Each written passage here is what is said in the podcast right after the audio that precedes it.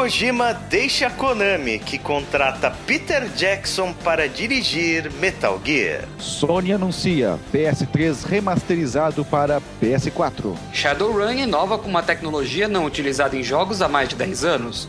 Leitura. E Nintendo descobre seu novo concorrente, ela mesma. Eu sou o Ale Romero. Eu sou o Chico. Eu sou o Proto. E eu sou o Daniel Walson. Senhoras e senhores. Ah, não, essa é outra.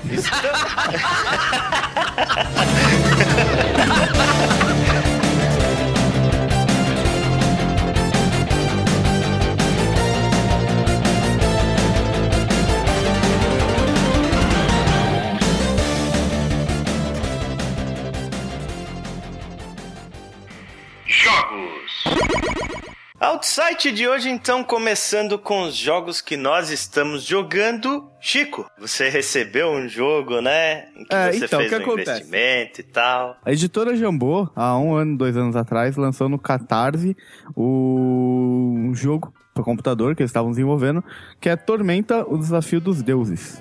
E nós, Dona Play, colaboramos lá no Catarse com o jogo. Tinham gráficos, os vídeos do jogo estavam bem bonitos, tava prometendo um monte de coisa, tava bem bacana, tal. Tava- E aí, essa semana nós recebemos a nossa chave de acesso antecipado aí, mas na versão final do jogo, né? Que, E inclusive, ela tá em pré-venda naquele site que a gente já citou aqui, o Split Play. Split Play. E aí eu joguei.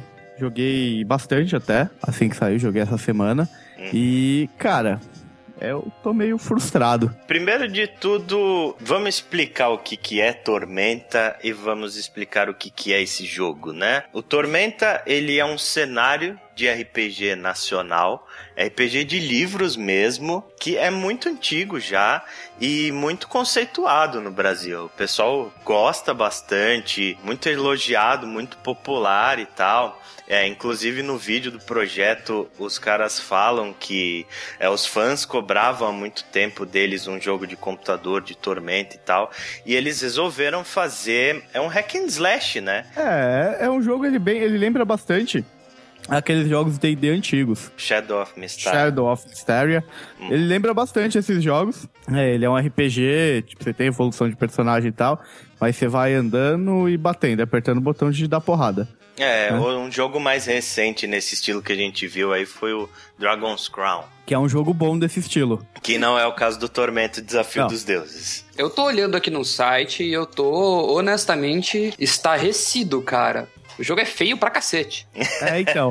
Mas se você olhar no Catarse os primeiros vídeos do jogo, de anúncio do jogo, ele não era feio pra cacete. É, então, né? Não, Isso é, que é o esse o problema. ponto, né? Você coloca a Erika Wano pra, de- pra desenhar a arte conceitual e coloca qualquer outro pra fazer a arte final, né? Hum, O design dos personagens é, tá horrível. Principalmente dos monstros. pois horrível. é, É, pois eu, é. eu tô vendo aqui nas, na- no chat de conversa, pra quem conhece, tem uma foto da Niele aqui, que são duas fotos completamente diferentes na mesma tela do mesmo personagem. E pra quem conheceu esse mundo, a Niele ganhou um sutiã de tamanho decente. Não, o que acontece é assim, né? Eu, eu joguei bastante até. E você vê que aparecem vários personagens de Tormenta lá. Eu não sou um, um cara fã de Tormenta. Eu, eu confesso que nós patrocinamos mais pra incentivar aí um jogo nacional e tal. Sim. E tudo mais. E porque os vídeos estavam bacana como um jogo mesmo. Um jogo de ação, a gente gosta desse estilo de jogo. Uhum. E, cara, quando eu peguei o jogo, tipo... Pô, a história é legal, mas eu acho que é muito fanservice. É tipo, é Certo. pra quem curte Tormenta. Né? Tem uma historinha lá, RPG. A jogabilidade, cara, tá horrível. É, Você basicamente vai, anda pra frente e aperta um botão só. Sim, sim. Você não tem muita variedade, assim, sabe? E, tipo, tá horrível os gráficos do jogo. É, eu acho que esse é, o, é, é a maior decepção, né? Porque a gente via os vídeos iniciais do projeto que tem lá no Catarse. Catarse, pra quem não sabe também, é o Kickstarter brasileiro. É um, é um lugar onde o pessoal pede ajuda para fundar projetos, ideias, etc. E o vídeo inicial que existe do Tormento Desafio dos Deuses no Catarse você vê os gráficos do jogo, ele tem um quê meio de cel shading, assim. É, é jogo desenhadinho por cima. E beleza, não é a coisa mais bonita do mundo, mas o que, que é que você pode pensar? Porra, isso é um protótipo. A versão final do jogo vai ser mais bonita que o protótipo. Então, se o protótipo ele tá legal, tá, tá bem aceitável assim, a versão final do jogo vai ser bacana. Só que os caras fizeram um protótipo em cel shade, o jogo entregado final é uma modelagem 3D que parece Clay Fighter, cara. Você é... tem uma ideia, o que eu tava falando de jogabilidade, tipo, você normalmente quando você pega esses jogos hack and slash, por mais simplificados que eles sejam, né, você tem uma certa combinação que você consegue dar golpes diferentes. Sim. Esse não. Esse você, você tem um botão para um ataque normal, que não tem, tipo, variação de pôr pra cima tal. O máximo que você faz. O máximo, pra não falar que tem variação, é o escudo e o ataque, que ele dá um golpe um pouco diferente, e correr e atacar, que ele dá uma ombrada, né? Um golpe clássico, né? Mas não tem, tipo, você colocar pra cima e o ataque ele dá um golpe diferente, pra trás o ataque ele dá um golpe. Que normalmente esses jogos têm esse é o básico. É, Dragon's ele não Crown, tem. por exemplo, tem muito, né? Vários Isso.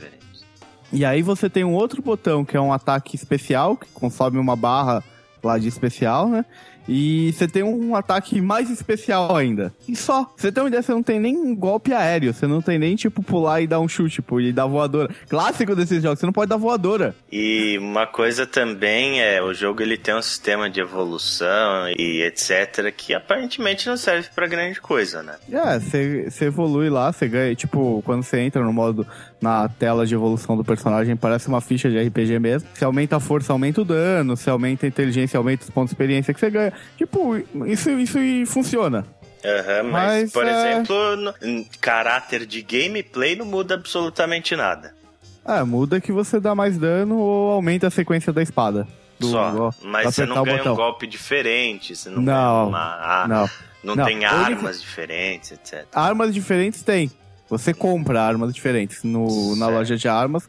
Você vai comprando, mas também não muda a jogabilidade. Não muda. E são dois personagens só, né? Um guerreirão e Isso. uma arqueira elfa. Arqueira Elfa Maga. É, e puta, a jogabilidade da arqueira é lamentável, cara. Ela só literalmente atira flechas pra frente. Só isso. Você quer ter algum prazer em jogar, você tem que jogar com um guerreiro e olhe lá. É, o guerreiro você ainda tem uma, um jogo de defender e atacar, de usar o escudo, né? Você tem um botão de escudo. Uhum. Você ainda tem uma, um pouco de estratégia aí. Mas é. E, e- e o jogo é, não tá fluido, sabe? Sabe quando Sim. você tá jogando, tipo. não- parece que tá travado assim, o negócio não. Parece que É. você tá controlando bu- um, um boneco de 200 quilos. É, o frame rate é muito ruim. Parece. O jogo roda, sei lá, 15 frames por segundo. Eu realmente esperava que isso fosse só um early access e a versão final ainda não estivesse pronta. Hum, Mas já é a versão final, então. Pelo que a gente recebeu no e-mail, é a versão final. é. Eu acho que sim, porque se você olhar nas novidades do projeto e tal, em janeiro eles já estavam falando que o jogo estava quase pronto e que logo o pessoal ia começar a receber, etc. Então eu acredito que essa sim seja a versão final. Eu, tô, eu olhei os créditos e eu tô bem curioso pra ver, porque tem bastante patrocinador grande nacional em cima desse jogo, assim, desse nosso meio. E eu tô curioso pra saber qual vai ser a reação dessas pessoas, assim, como que eles vão. Eles vão falar, eles vão fazer vídeo desse jogo. É, esse jogo ele foi desenvolvido por uma universidade do Rio Grande do Sul e tal, né? Que tem uma parceria com a Jambô, que também é de lá. É, eu não sei quanto ao Chico, mas eu não teria me arrependido de ter investido, porque, beleza, né? É um Kickstarter, o Catarse e o Kickstarter são praticamente a mesma coisa. Você está apoiando uma ideia, você está apoiando estudantes que estão aprendendo a desenvolver. No fundo, você não está investindo no jogo, mas você está investindo na indústria de desenvolvimento de jogos no Brasil. Mas a gente tem o dever também de criticar e não ficar com aquela síndrome de papai e filhinho com jogos nacionais, sabe? Todo mundo tem um pouco disso. A gente fica com dó de criticar jogo nacional porque vai saber se o desenvolvedor tá ouvindo e o cara vai ficar chateado e etc. Mas é, é uma crítica construtiva. E eu assim, acho. só o ponto, eu não me arrependo de ter patrocinado, tá? Uhum. Eu teria patrocinado novamente. Eu só, por, por ser, tipo, pô, a gente sempre falou aqui da indústria de games nacional e tal. E eu patrocinaria da mesma forma, até por ser um projeto de uma faculdade e tudo mais. Eu acho que muito bacana. Sim, eu só sim. fico chateado pelo produto final não ser o que eu esperava. Sim, Entendeu? claro. E tem eu, todo fiquei, eu fiquei chateado, fiquei decepcionado. Mas não, não faz com que eu me arrependa de ter patrocinado. Com entendeu? certeza. E eu acho que quando a gente fala em indústria nacional, tem ótimos games aí. Tem, né? que cara. a gente falou pô. até no último cast. Uhum. Cara, A a gente foi- Aritana. Ar- Quantos Aritana, jogos a gente já não falou nacionais bom aqui? A gente já falou de Aritana, de Oniken, de Knights of Pen and Paper. São todos jogos com visibilidade internacional. Pô, a gente tem aí o Thorin, que vai sair pra PS4 e não sei se até pra Xbox One. One também. O próprio Aritana vai sair pra Xbox One. Então, pô, a, a indústria nacional ela é competente. Mas nesse caso do Tormenta é um jogo bastante amador. Pelo menos pelo que eu vi, eu vi um vídeo de 30 minutos do gameplay. É muito chato o jogo, é muito mal feito. Me desculpem, tá, gente? É isso, né? É, cara, é o que tem pra falar. A gente deseja tudo de bom pro pessoal que desenvolveu o jogo, que melhorem, façam outros jogos mais É. bacanas e tal.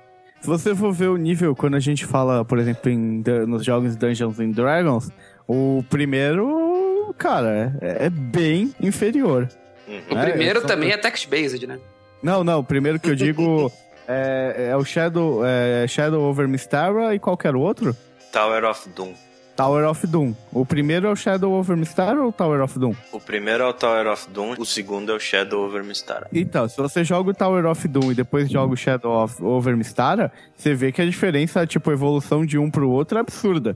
Uhum. Você você jogar primeiro o Shadow over Mystara, você não consegue jogar o Tower of Doom. Talvez a mesma coisa, vamos esperar aí, vai que os caras conseguem aí, com esse daí, arrecadar uma grana, levantar uma grana e fazer um segundo jogo bem melhor, com mais recursos, com mais possibilidades, com mais personagens. Beleza, é isso aí então. Próximo, manda aí, Daniel. Olha só, entre outras coisas que eu tô jogando, eh, eu terminei recentemente o segundo episódio de Tales from Borderlands. né? É Tales um- from Borderlands, que não Isso. é da Gearbox, que é um jogo da Telltale, veja só. É um jogo da Telltale com, com o apoio da Gearbox e da 2K, né? É, eles ajudaram a- dando, dando suporte para o próprio desenvolvimento, né? Do jogo em termos de, de história, de, de personagem, tudo, né? É, e você vê que já existia há bastante tempo meio que essa parceria entre a Telltale e a Gearbox, porque no Poker Night at the Inventory existem O personagens. Claptrap, né? O Existe Claptrap um- aparece lá, né? Isso, exatamente. Então já, já é antigo isso daí. Então, basicamente o jogo ele tem a mesma mecânica dos, outros sucessos da Telltale mais recentes, que é o The Walking Dead e The Wolf Among Us, né? Uhum. Ele é um adventure, assim, né? Eu, eu acho que é o- onde dá pra ca- categorizar ele, com decisões é, morais, né? E point and click pra descobrir coisas e interagir com o cenário, né? Mas a diferença é que ele é um pouco mais, ele tem um pouco mais de ação que os outros, que esses outros dois jogos anteriores da Telltale, né? Sim. E ele introduz algumas coisas novas também. Bom, vamos falar pouco sobre a história, né? O, esse- é- o Tales from Borderlands se passa após o Borderlands 2, né? Se passa em Pandora, né? Também, o, o planeta que é onde se passa os outros jo- jogos da, da Gearbox. E a história é a respeito de dois eh, personagens.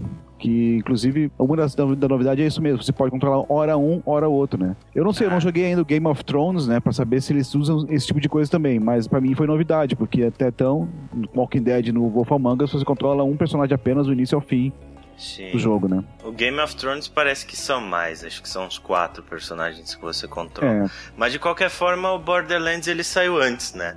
Saiu um pouquinho antes do, do Game Saiu of antes, Thrones. Não Inclusive, seria o- Game of Thrones se não tivesse uma quantidade desnecessária de personagens. Inclusive, ele, tá, ele se deu melhor do que o Game of Thrones, né? Ele teve uma notas melhores que o Game of Thrones. Quem diria, né, cara?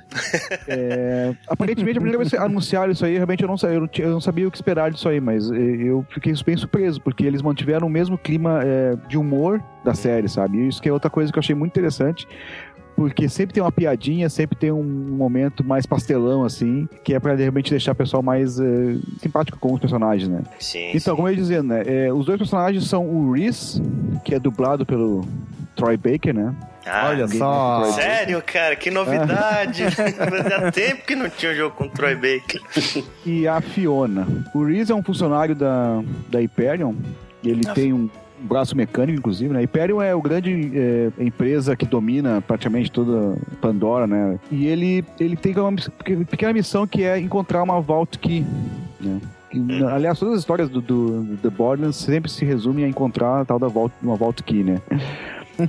e, e ele vai pra, pra Pandora, ele descobre, acaba descobrindo, ele, na verdade ele, ele, ele é trapaceado pelo, pelo chefe dele, né? E pra tentar dar a volta por cima, ele, ele sai na frente do cara pra poder encontrar, entrar em contato com, com a Fiona, que é quem tá negociando uma volta aqui, né? Eu não vou entrar muito detalhe na história, porque daí pode estragar a surpresa de quem quiser jogar, tá? Sim, claro. Mas espere bastante falcatruas aí e esquemas pra lá e pra cá pra poder pegar essa Vault Key aí. Então, o que, que tem de novidade também em relação à jogabilidade, né? O, o Reese, por exemplo, ele tem um, ah, um olho, um implante biônico que permite que ele, ele possa examinar os itens do cenário com mais, com mais detalhes, né?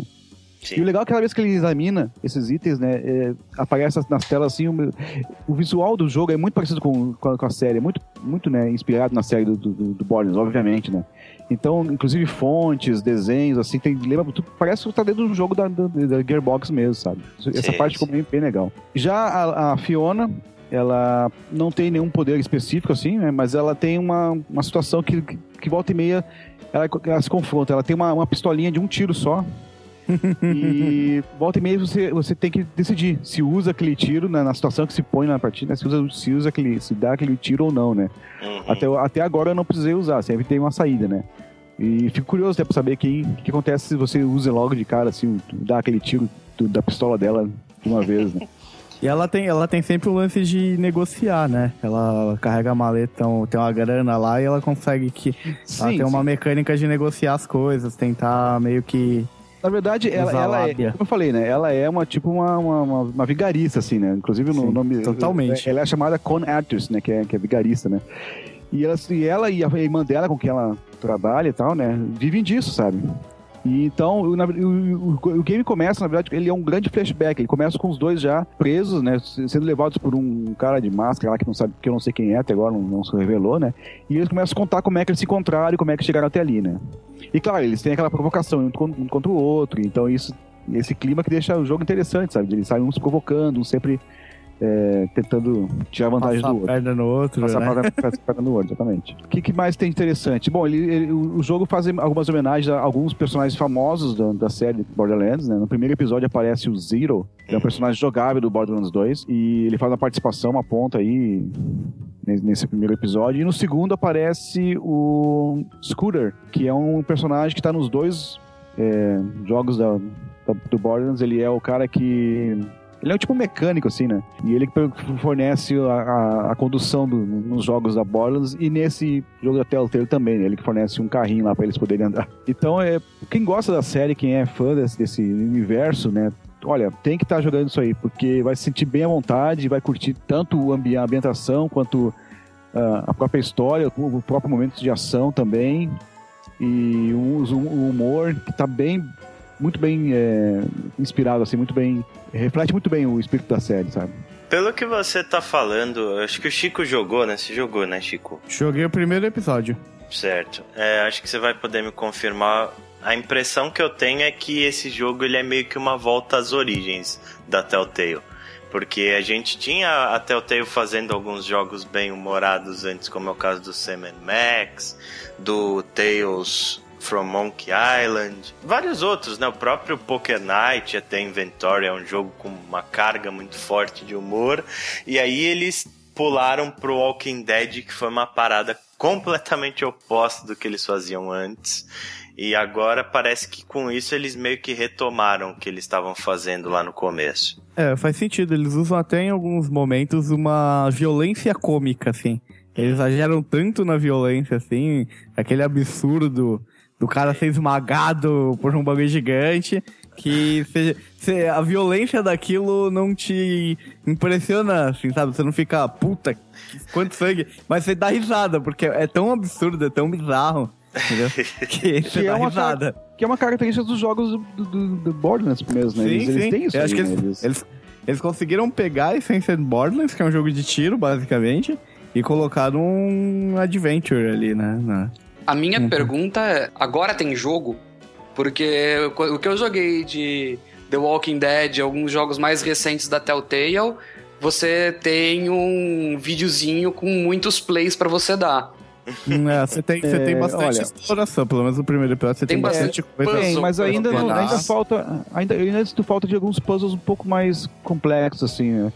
É tudo muito simples de, de- resolver de avançar. E, e eu concordo com o Proto. Eu acho que, eu acho que ainda é um, um jogo muito voltado para você assistir a história, sabe? Ele tem muita interação de quick time. Tem a- a- essa é, exploração, que nem o Chico falou, de, de- de verificar o cenário, assim, ver curiosidades e tal. Mas eu ainda acho que ele é mais para você assistir, curtir, assim, a, a história e interagindo nos no, no momentos necessários, sabe? É, eu acho que não vai fugir muito mais disso, não. Eu duvido que a Telltale vá voltar a fazer jogos voltados pra puzzle mesmo, como eles faziam lá no começo, é, como é o É. caso do primeiro e segundo Sam Max, que são jogos difíceis pra cacete, tipo com puzzles complicadíssimos e mesmo assim o pessoal já falava na época que achava fácil em relação ao que a LucasArts fazia. É a tendência de praticamente toda a indústria, eu acho, é tornar os jogos mais amigáveis e mais cada vez mais fáceis, né? É, tem um outro ponto, né? Que uma coisa que eu, quando esse jogo foi anunciado, eu falei, porra, mas Borderlands, é um jogo de tiro. Como que eles vão fazer essa mecânica? Porque tem que ter, Sim. né? Tem que ter, tem muita arma, tem muita coisa, né? E basicamente eles fizeram. a- Os momentos de tiro, as partes principais são Quick Time Events. Meio estilo do Wolf Among Us, assim. Mas tenho uma partezinha, você dá uns tiros assim, mas a grande parte é meio estilo of Among Us. Sei, sei. É, Exatamente. Uma, uma parte só que eu me lembro agora é que você realmente, realmente é, dá tiro mesmo, sem ter que é, apontar é, para um ponto certo, né? Você dá Uhum. aleatoriamente assim e ele aceita, né? Mas normalmente, como o Chico falou, tem que, tem que apontar para o lugar certinho e aí disparar o, o gatilho para o tiro, Pra fazer ação. se, é, tiro se, se efetivar. Então, o que eu tenho jogado bastante ultimamente é Shadowrun. Por dois motivos. Um, eu fiquei com vergonha da minha pilha de jogos não jogados na Steam. Uhum. Principalmente aqueles que eu fui backer no Kickstarter. e não abri desde que ele saiu. Que Shadowrun. foi esse caso, né? O Shadowrun Returns, né? É o que tá Exatamente, Shadowrun Returns. Shadowrun Returns foi fundado via Kickstarter. Não sei se você foi backer, mas. Eu fui backer. Ai, então. E demorei só dois anos pra abrir o jogo depois que ele saiu do Kickstarter. Esse jogo já foi falado aqui. A gente falou no Drops número 6. Foi o Chico que tinha jogado na época. Mas como muito tempo se passou, lançou DLC, etc. Acho que não tem problema a gente falar de novo aí pra ver quais as impressões suas a respeito, Proto. Eu, porque eu não tava no cast naquela época. Então, o jogo é muito, muito bom. Quando eles falam Shadowrun Returns, você deve pensar, ah, o Shadowrun está voltando ao videogame. Não. É o Shadowrun de quem conhecia ele das mesas de RPG dos anos 80. Ele tem uma pegada de RPG de mesa fortíssima. E o que eu quero dizer com isso é muitas, muitas cenas você vai ler, na verdade, todas as cenas você vai chegar no lugar, você vai entrar numa cena, você vai encontrar uma pessoa e o que vai acontecer não é uma cutscene, não é uma, um- uma demonstração daquela pessoa, dos, de- do quão foda ela é ou do quão grande ela é. Vai aparecer um texto na tela, numa caixinha de texto padrão, dizendo: você vê um orc gigantesco com os dentes maiores do que deveriam e é assaltado pelo grande cheiro de podridão no ar. Do Legal. mesmo jeito que faria num RPG de mesa. Uhum. Na- não tem o que tirar nem pôr. É exatamente aquilo. E o que é fantástico. Porque é algo que eu sentia muita falta em alguns jogos, que é deixar a sua imaginação em primeiro plano. Eles têm uma história muito boa pra contar. É uma história bem complexa, com muitos personagens. E que se fosse fazer um jogo com todos esses personagens, com voz pra cada um deles, character modeling pra cada um deles, não ia ser pagável. Eles levantaram uma grana forte no Kickstarter, mas entre uma grana forte e um jogo AAA existe muita diferença, né? Sim, claro. A história básica, porque o jogo é estruturado como se fosse módulos de RPG mesmo, então você compra o sistema básico, que é o sistema propriamente dito, que é a estrutura do jogo, Hum. e depois você pode comprar as expansões, novas campanhas, que são os DLCs. Os DLCs desse jogo são histórias completas, é 30 horas de jogo fácil. Legal, hein? Isso é bem bacana. Não, E uma coisa legal com relação a isso, né, dele ser uma, uma estrutura, assim, ele ser a base e possibilitar outras coisas, é, ele tem, no computador ele tem suporte a, ao workshop. Então a galera faz uma porrada de aventuras novas pra ele. Então, Tipo- tipo. Tipo por Little exemplo, Big Planet, por exemplo, do cria- que tem a criação de fase lá e tal. Exatamente, pra você ter uma ideia, tipo, tem a série de missões que você baixa de lá, armas, uma porrada de coisa a mais, e uma delas é o Shadowrun original de Super Nintendo. Então você olha na oficina, né, que agora que já faz um tempo que o jogo saiu, tem uma porrada de aventura nova, entendeu, pra você baixar. Então você compra um jogo, que não é caro esse jogo, e você ainda tem mais um monte de coisa. Uhum. E, e- e ele herda a- uma boa parte da base de fãs do Shadowrun original, do RPG de mesa. Então é uma galera que é muito dedicada, que tá acostumada a contar histórias muito longas. É, e como é que é o gameplay desse jogo? Eu não lembro direito. Ele é, É, tático? Ele é tático, não é? ele é um é isométrico, tá- isométrico com combate tático.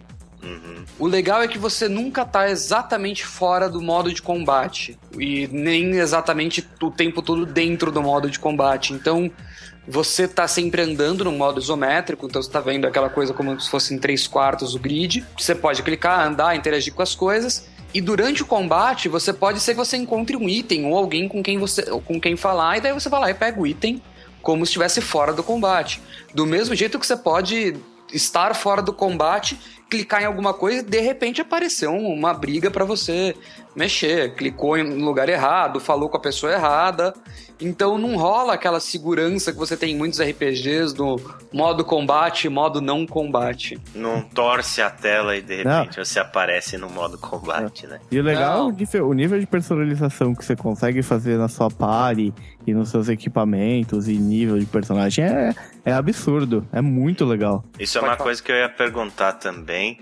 É se você jogava com um personagem só, se você tinha uma par e tal, com várias classes diferentes. Não, você começa com o seu personagem Uhum. e é uma coisa que é bem interessante, a- os personagens que você encontra se modificam um pouquinho para se adequar ao que o seu personagem faz. Certo. Então, por exemplo, eu comecei o jogo com uma Decker, que é essencialmente uma hacker. E então a minha capacidade de briga é muito, muito pequena. As primeiras pessoas que eu encontrei são um pouquinho melhores em batalha do que elas seriam se eu tivesse escolhido um personagem de batalha, Pra poder compensar um pouco a minha, por assim dizer, deficiência. O que aconteceria numa mesa de RPG normal. É, isso é ótimo, porque isso aí não te força, por exemplo, escolher um personagem de batalha. Eu preciso escolher um cara de batalha, porque senão na primeira batalha que aparecer, eu vou ser estuprado. Né? É, Knights of the Old Republic mandou abraço. é, só uma coisa, um adendo legal. A gente falou do workshop, pra você ter uma ideia do nível dos fãs. é, se você olhar, tem um dos coisas baixáveis que os caras estão reproduzindo o livro Neuromancer. Olha só. Uh, eu não tinha visto isso. Tô vendo isso agora, realmente. Tem é, Ghost in the Shell também. Gente, eu não vou poder gravar o assim. resto do cast, tá? É bem interessante esse jogo. Eu tenho ele aqui, eu comprei em alguma promoção da vida. Uma outra dica pra todo mundo é que o jogo vive em promoção no Steam.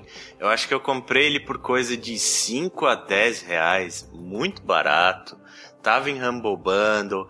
Ou seja, não existe desculpa pra não jogar. Vai aparecer várias oportunidades pra comprar esse jogo baratinho. Então, Shadowrun Returns aí, recomendadíssimo. Com tem pra certeza. Android, tem pra Mac, tem pra PC e é muito divertido. Vamos então ler o primeiro feedback deste outsite. É, feedbacks que vocês podem enviar pra gente no e-mail, contato.anaplay.com.br ou podem enviar pelos próprios comentários do site. É, a gente tem tido poucos comentários, hein? Estamos sentindo falta de vocês, apesar de que a gente ficou um tempinho sem gravar nada, então os comentários ficaram meio atrasados para ler. Mas mandem aí, mandem aí pra gente ler aqui no outsite. E eu vou então ler um e-mail que a gente recebeu do Giovanni Figueiredo. Ele mandou um e-mail muito legal, grande pra gente sobre o debate que a gente fez no último outsite da questão da duração dos jogos. É, ele mandou assim: Olá pessoal, sobre o debate do quão longo um jogo deve ser, eu acredito que a palavra-chave seja conteúdo. A maioria das pessoas, eu inclusive, hoje procura por jogos que tenham conteúdo suficiente para entretê-las durante bastante tempo, e isso não necessariamente significa uma campanha longa. Call of Duty custa 60 dólares e vale seu preço, mesmo tendo campanhas de menos de 10 horas, pois a quantidade de conteúdo no multiplayer traz centenas de horas de diversão problema de The Order não é a sua duração, mas sim o fato dele ser um jogo pobre em conteúdo. Não existe nada para fazer além das 5 a 8 horas de campanha, é colocar o jogo na prateleira e fim de papo. Por mais bonito que ele seja, cobrar o mesmo valor nele e em GTA V, que possui um mapa gigantesco e repleto de atividades que irão me render horas e mais horas de diversão, chega a ser covardia. E ele termina falando: já não bastasse isso, o pouco conteúdo do jogo é bastante medíocre. Além de ser um shooter terceira pessoa bem padrão, que não traz nada de diferente do que já estamos carecas de ver, os cenários são lineares e vazios. Não existe nada para explorar. E a história, aí ele manda num parênteses aqui, me desculpe, Chico, não tem nada de fantástica. Além de acabar no meio, ela ainda possui algumas decisões de roteiro bem ruins e clichês. Enfim, espero ter contribuído para o debate. Gosto bastante do trabalho de vocês. É difícil achar um podcast com tantas discussões interessantes e opiniões tão bacanas. Tá, eu posso ter exagerado no Fantástica, mas eu gostei da história.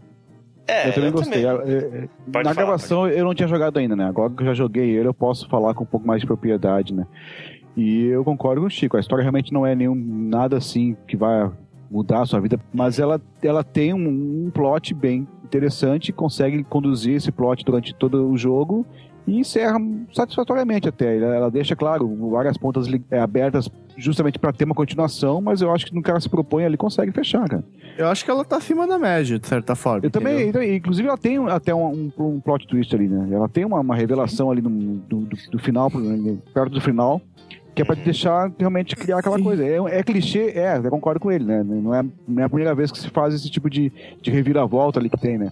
Uhum. Mas Cara, eu não sei. E quanto à duração, é. eu ainda, ainda acho que a pessoa ainda tá muito ainda é, com a cabeça no, no, tipo de padrão do que deve ser um videogame, sabe? A pessoa não tá preparado para que o videogame pode ser qualquer coisa, a gente não precisa se ater a padrões, a, a regras do que deve ser um videogame, sabe?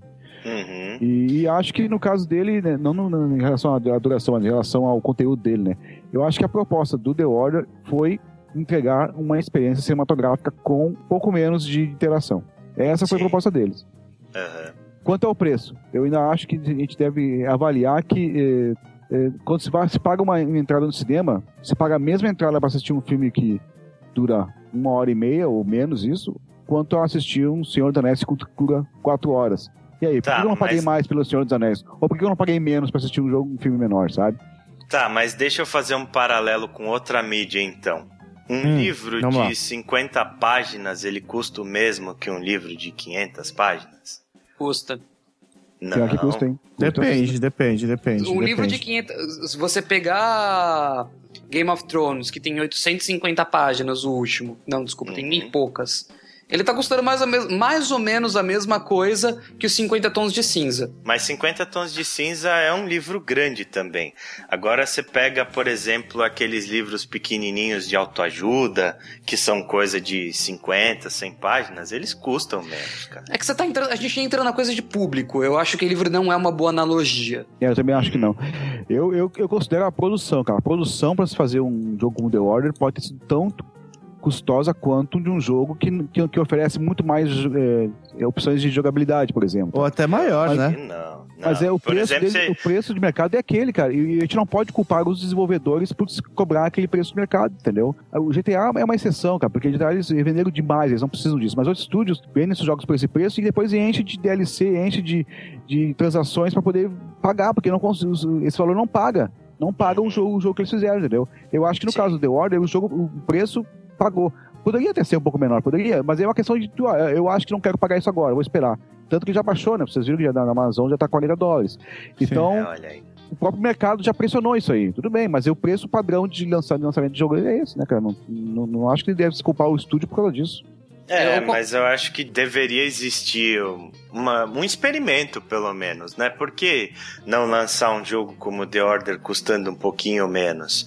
Custando, sei lá, 40 dólares. Eu acho que 40 dólares já é um preço justo que dá pra se pagar. Você vai falar, poxa, eu tô tendo 5 a 8 horas de campanha, depois acabou, não tem mais multiplayer, não tem nada, mas eu tenho gráficos excepcionais e tal, e pô, eu tô pagando 40 dólares, tô pagando 20 dólares a menos, o que pra gente aqui no Brasil, pô, The Order foi vendida a 200 reais, cara. É muita grana, sabe? É Pra preço esse- padrão, né? É, é caro. E a É gente. caro, é caro. E a gente, por exemplo, se tem dois jogos lançados no mesmo mês, The Order ele deu até certo, ele vendeu bem porque ele não tinha concorrência. Mas se ele saísse, por exemplo, agora junto com Bloodborne, ele estaria cavando a própria cova dele, eu acho. Eu acho que, inclusive, muitos jogos se canibalizam com isso. Você quer ver um exemplo de um jogo que vai flopar foda? Eu tô aqui profetizando. Hum. Mad Max. Mad Max vai ser um jogo que não vai vender bosta nenhuma, sabe por quê? Porque ele vai sair no mesmo dia de Metal Gear 5. E com certeza ele é um jogo muito menor. Se ele saísse por um preço mais em conta, talvez o pessoal desse mais atenção pra ele, compraria o Metal Gear e ele. Mas ele saindo exatamente no mesmo dia do Metal Gear, ele tá se canibalizando. Mas, enfim, ótimo e-mail que a gente recebeu do Giovanni Figueiredo. Muito obrigado pelo seu e-mail, cara. Um abração. Valeu. Game Show! Ok, vamos a mais uma edição do nosso Game Show!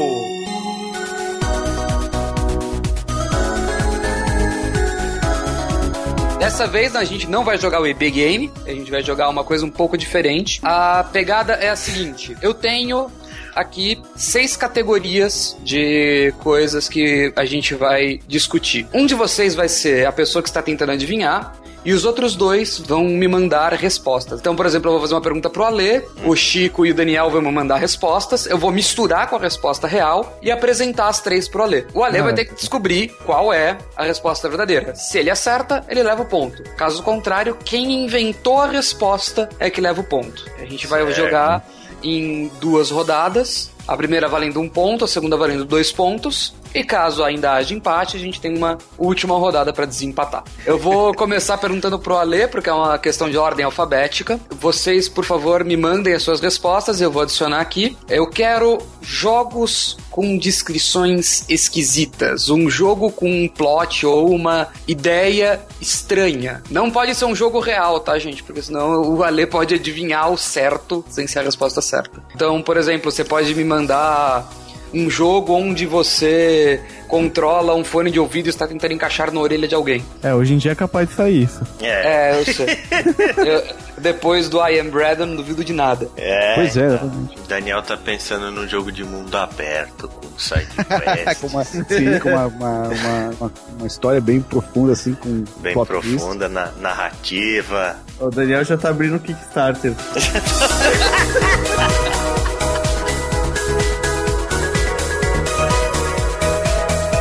Ah, sei lá, mandei qualquer coisa. Maravilha. Perfeito. Então as três opções para o Ale adivinhar são Shima Simulator, o simulador definitivo de chimarrão, ou 2, o jogo onde você é uma criatura cubo que tem que devorar outros cubos para se tornar maior e mais forte. Esse deve ser exclusivo do GameCube. E depois a gente tem você precisa matar a maior quantidade de insetos do pântano enquanto tenta pescar. É, eu acho que eu vou na 2. O jogo onde você é uma criatura cubo que tem que devorar outros cubos. Uhum. Exatamente, esse jogo chama Cubivory e é um exclusivo do GameCube.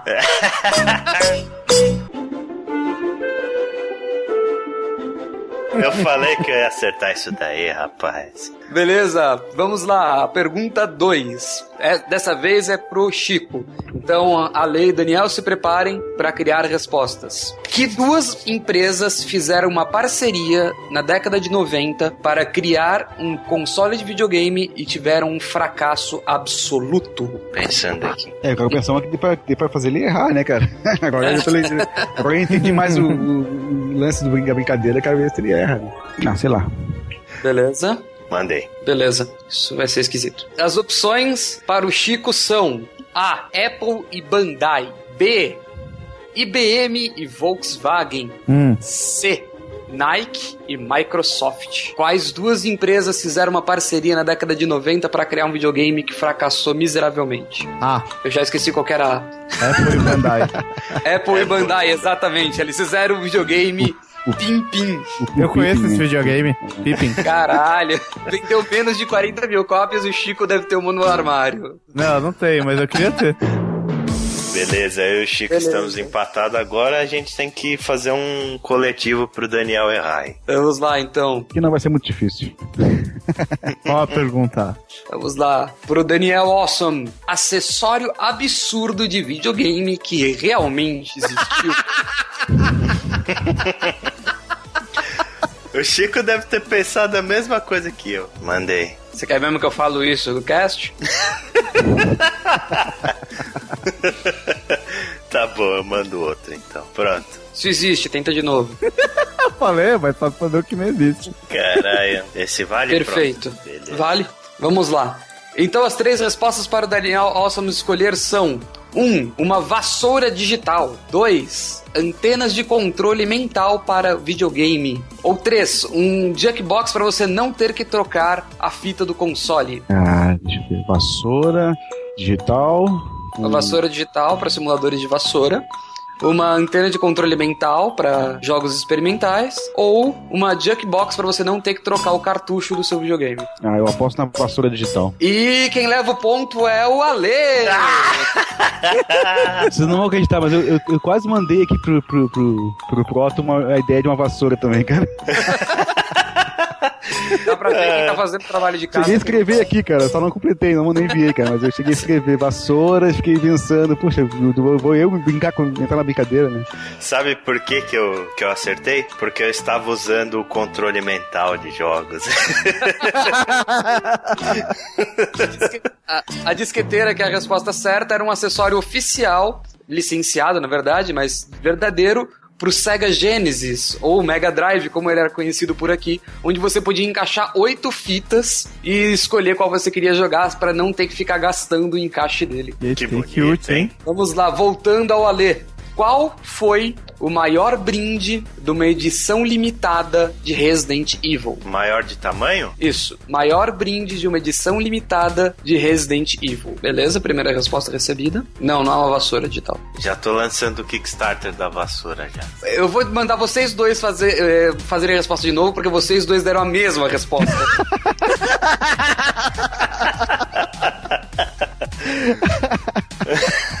Ah, não. Eu acho que até já sei a resposta que os dois deram. Isso aí, aí. A mansão Spencer. Eu tinha certeza. Ah, mas eu mandei um tamanho de casa de boneca pra não ficar tão exagerado.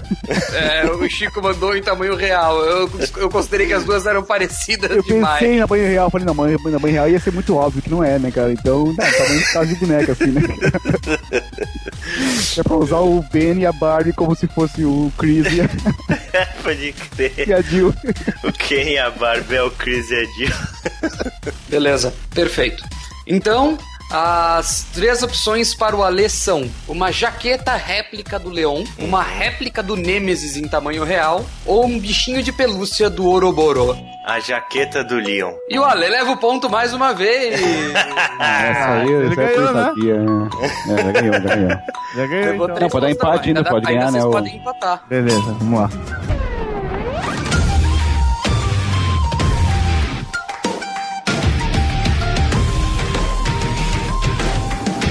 Chico, essa foi feita pensando em você. Hum. O Link teve diversos títulos ao, redor- Ah. ao longo dos jogos. O Herói do Tempo, o Herói dos, dos Mares. Aham. Qual foi um título pouco conhecido do Link? Beleza, uma resposta recebida.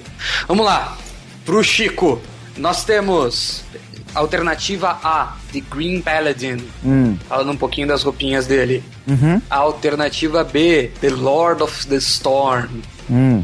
Ou alternativa C, The Hero of Essence of Time. Off o quê? The Hero of Essence of Time. É a letra A. Letra A, The Green Paladin. Aham. E o Daniel Awesome leva o ponto! Ah, é.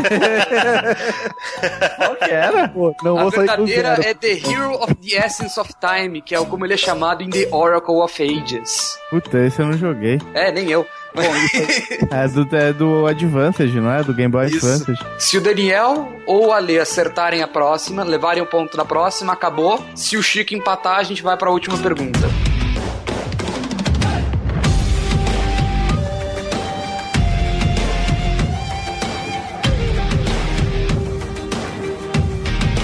Vamos lá, Daniel, pra você. Estão ficando famosas as produções de jogos multimilionárias. Todo mundo sabe de Destiny, que custou meio bilhão de dólares pra ser feita, mas é difícil de lembrar que quais eram os jogos caros do passado. Então eu quero saber qual foi o jogo mais caro que foi feito antes dos anos 2000. Talvez eu mande a resposta certa. Vamos ver. Pois é, essa questão, né? De mandar a resposta certa, né? O, o Ale chutou e acertou. Manda outra. Beleza. Mandar uma boa. Boa. Vamos lá. A gente tem alternativa A, Half-Life. Alternativa B, Duke Nukem Forever. Ou alternativa C, Final Fantasy VII. Qual deles foi o jogo mais caro a ser feito antes dos anos 2000? E eu vou chutar no Duke Nukem Forever. E quem leva o ponto é o Chico empatando. Perfeição! Pois é, cara, Forever não é de anos dos anos 2000, né, meu? Tá. Que questão. Na verdade, quem levou ao maior, o maior custo, a ser- é, ajustando para a inflação, foi Final Fantasy VII, que custou 268 milhões de dólares para ser feito. Esse cara ainda quer fazer remake.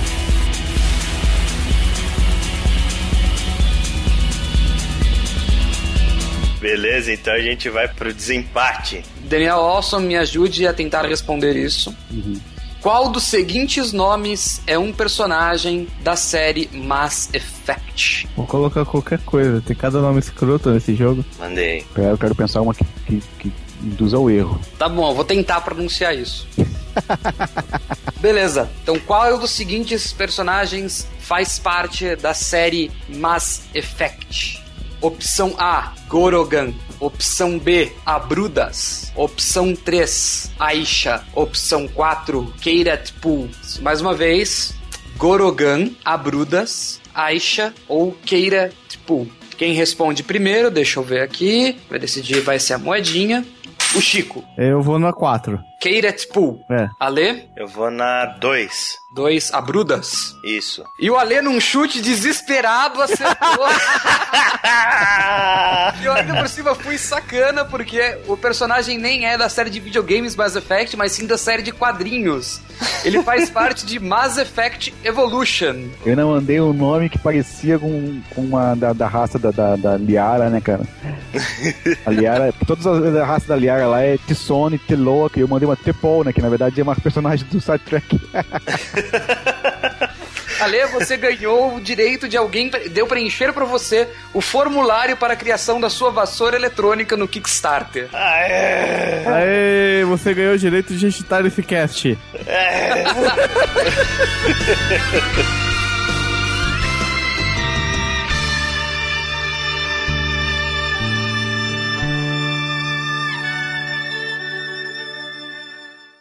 Notícias!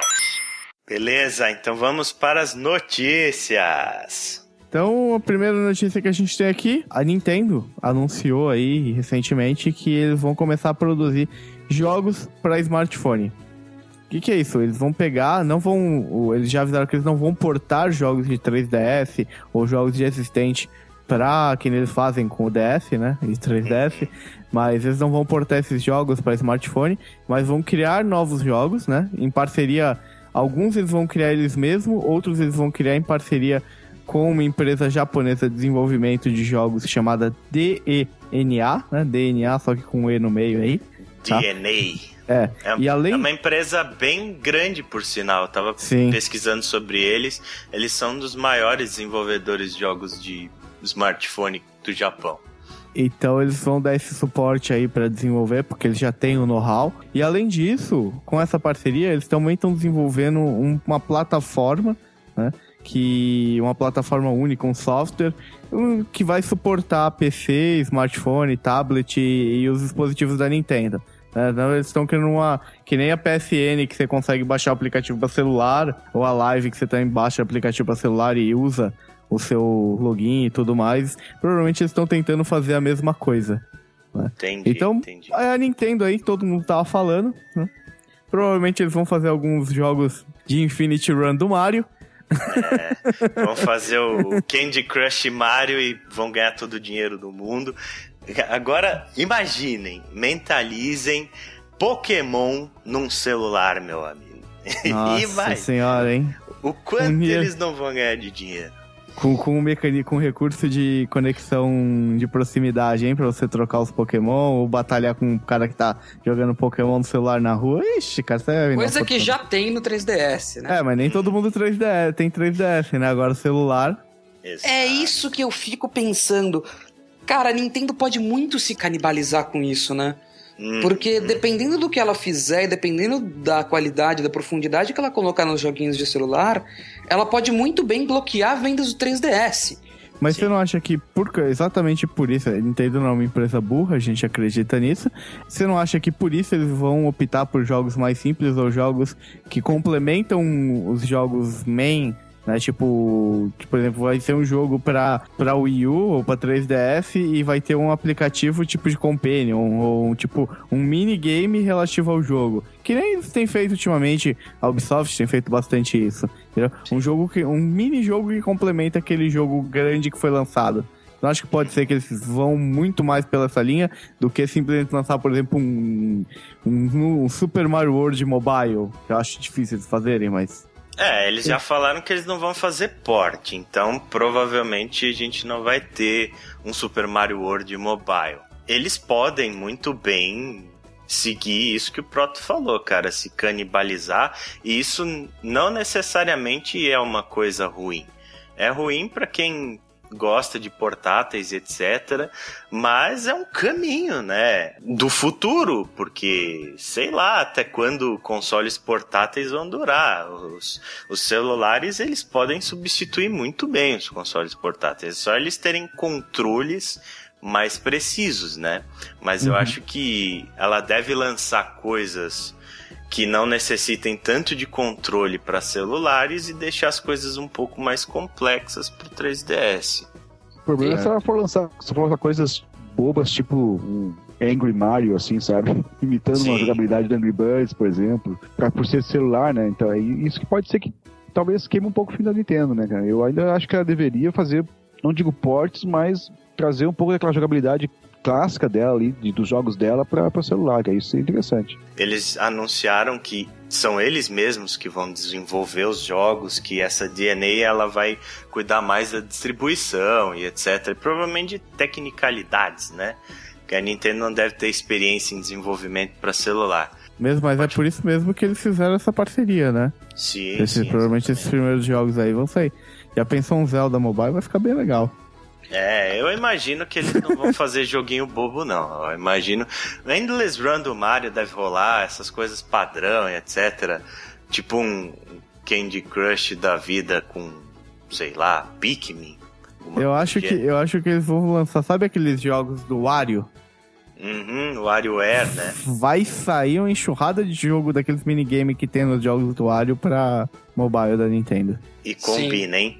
Puta, combina, Combina muito. perfeitamente. Ele- Eles já lançaram no 3DS o que é essencialmente Candy Crush Pokémon. Você fica juntando Pokémons pra destruir, e minha namorada tá viciada naquilo, e já tem até microtransações dentro do, do 3DS. Tudo bem, eles não, eles não pretendem importar, talvez, a experiência dos jogos completa pro celular. Tudo bem. Mas quanto tempo até os acionistas começarem a pressionar? Porque a Nintendo é uma empresa aberta no final das contas. Sim. Hum. Quanto tempo até os acionistas começarem a pressionar para, ok, vocês têm uma plataforma mobile, online, que vocês não estão aproveitando nem 20% da capacidade dela para vender os seus jogos, por assim dizer, AAA. Entendi. Só o futuro, né? Só o futuro pra dizer isso daí. Mas é uma notícia animadora. A Nintendo tá investindo no mercado de mobile. Ele, eu tenho certeza que eles vão ganhar muito dinheiro com isso. E pode ser um caminho aí pra Nintendo salvar as finanças dela, apesar de que não tá ruim, né? Mas a gente sabe que o Wii U não vai bem, a gente sabe que o 3DS, mesmo vendendo bem, tá abaixo das expectativas. Então esse mercado mobile pode ser uma boa saída aí pra Nintendo. E falando em Nintendo, junto com esses anúncios, tiveram mais anúncios, né? Uhum. O que me faz questionar o quanto isso são anúncios separados. Uhum. Mas a Nintendo anunciou, por assim dizer, o novo console dela, que por enquanto se chama NX. Então, Do mesmo não jeito é o que o novo, 64 se chamava Ultra. Não é o o novo Kirby Dolphin, console. Não é, É. um novo console. Eles É, eu que eles... projeto. palavra que ela usou mesmo, console. É, Não, né? então, não, mas é assim que a mídia inteira tá falando, né? Pois é, mas a gente não sabe se é realmente um novo console. De repente, esse NX aí, né? Ou NX, sei lá, que tem uma cara de Next, Nintendo X, sei lá que Sim. diabo. Mas é, ele pode ser, de repente, uma plataforma de integração entre o Wii U e o 3DS. Ele pode ser um novo periférico. Eles falaram simplesmente um novo hardware. É, o, que, muito está se especulando pela situação do Wii U e etc. é que é um novo console de mesa da Nintendo. É, o que faria bastante sentido, né? Mas você não É. acha que é muito cedo, Chico? Eu acho que não, cara. Eu acho Não. que não. Eu acho que se eles fizerem um console novo, uma certa retrocompatibilidade. E outra, já existe o lance da Nintendo que até agora não falaram, mas a Nintendo comprou uma série de coisas aí, de empresas que até agora não usou pra nada. E, Uhum. cara, o console, o Wii U, vamos conver. Meu, ele tá defasado. Sim, ele tá. Ele tá defasado. Eu acho que faria todo sentido a Nintendo pegar e correr atrás do prejuízo, cara. Não É. largar o Wii U, mas fazer, continuar, tipo, fazer uma coisa muito melhor. Que nem eles fizeram com o New 3DS, entendeu? Vai sair jogo novo, mas é um novo console. É, pode Continua ser um saindo Wii jogo, Slim, entendeu? por exemplo, um novo É, modelo então, Gamepad. Eu acho que só Slim não adianta. Eu acho que eles precisam chegar, lançar algo que chegue próximo da capacidade do dos consoles da geração atual. É, quem sabe também alguma coisa assim, né? Um upgrade de hardware mesmo pro próprio Wii U. E não é, necessariamente uma plataforma completamente nova. A- o Wii U, ele tem o quê? Ele deve ter uns 3 anos, eu acho. Ele, ele saiu um ano antes dessa, dessa geração, né? Do- ele saiu. Ele foi o primeiro a sair. Lançamento 2012, novembro de 2012. Tem 3 anos. Dois anos Então, e meio, vai. é muito cedo, Não. Chico, cedo. Eu É. não acho U- que. Eu não acho. tem- Pela surra que eles estão levando, eu não acho que seja muito cedo, entendeu? É, mas é O assumir o, ponto é esse. fracasso, né? Se ele É melhor assumir o fracasso e tentar recuperar o lucro, entendeu? Tentar correr atrás do prejuízo do que simplesmente, tipo, foda-se, vamos, vamos ficar persistindo em algo que não tá, não tá rolando. Uhum. Não vende. É. O pior é que não dá nem pra dizer que é um novo portátil, porque o 3DS acabou de ser Acabou de ser- estilizado, né? Acabou É. de sair. 3DS. Um novo portátil eu tenho quase certeza que não é. Pode ser um upgrade de hardware pro Wii U, mas é, uma coisa é, tipo, isso já é um hardware que tá próximo do lançamento. Porque ó, o pessoal fala, ah, beleza, toda empresa está trabalhando no novo console desde que o outro console foi lançado. Beleza, eles estão trabalhando, mas trabalhar é muito diferente de anunciar, né? A Nintendo já anunciou o novo console dela, ou o novo hardware dela. Caso Uhum. seja um console mesmo, já foi um anúncio. Isso normalmente é feito tipo um ano antes do lançamento do console. Eles já devem estar com algo muito próximo de ser lançado aí. Embora, beleza, o Wii U não tá vendendo o quanto foi esperado, ainda existem outros jogos para saírem. Por exemplo, o Zelda, que vai sair agora em 2015. Poderia dar uma alavancada nas vendas do console e tal. Eu acho meio cedo demais para se anunciar um. Eu acho que eu acho que você lança os jogos esse ano, aí você vai lançar Zelda, Star Fox, o Mario Creator. Eu acho que esses jogos, por mais que vão dar uma upada nas vendas, não vão fazer vender como deveria vender um console. Eu- a prova disso foi que deu uma upada no final do ano pa- passado aí com os lançamentos que tiveram tal. Mas não chegaram no nível de tipo, puta que legal, vamos vender pra caralho. Entendeu? Sim, sim. Não, não, não, não, não- ele não tá conseguindo. Ele não tá conseguindo se manter no mercado. Eles precisam fazer alguma coisa. Uhum. Eu acho que só na altura que tá, só lançar jogo não vai resolver. Porque eu acho que é um novo console e eu espero que seja um novo console. Então, para fechar o nosso bloco de notícias, eu acho que vem a notícia mais bombástica de todas. Nessa, nessas últimas semanas, começaram a acontecer coisas estranhas na Konami. É, às vésperas aí do lançamento do Metal Gear Solid 5, que é um dos jogos mais aguardados do ano, é, começaram a surgir indícios de que a Kojima Productions foi fechada. A desenvolvedora de Metal Gear, o estúdio liderado pelo Hideo Kojima, que está na Konami há mais de 20 anos, foi fechado. Quais foram esses indícios, né? Primeiro de tudo, a conta no Twitter da Kojima Productions foi desativada e tudo foi movido para as contas da série Metal Gear. O site da Kojima Productions agora ele é redirecionado para o da série também. O logo da Kojima Productions desapareceu de todos os sites da série. Existia em todos os jogos da série Metal Gear os dizeres A Game by Hideo Kojima. Isso foi tirado de todos os jogos nos novos folders. É, tá só o nome do jogo mesmo. Os empregos para Kojima Productions Los Angeles, que é o estúdio deles nos Estados Unidos, agora são para Konami Los Angeles. Começou uma boataria enorme em toda a internet de que o Kojima sairia da Konami depois do lançamento de Metal Gear e a própria Konami meio que confirmou isso, é, fazendo aquele discurso de João sem braço, dizendo que não, Kojima está trabalhando em Metal Gear Solid 5 e depois eles acabaram abrindo vagas para o desenvolvimento de um novo Metal Gear. A GameSpot levantou que todo o estúdio da Kojima Productions vai ser demitido, que os caras eles estão trabalhando como PJ para Uhum. para Konami, eles não são mais é, funcionários, Funcionários. registrados e que eles vão ser funcionários da Konami somente até o lançamento do Metal Gear 5. Depois,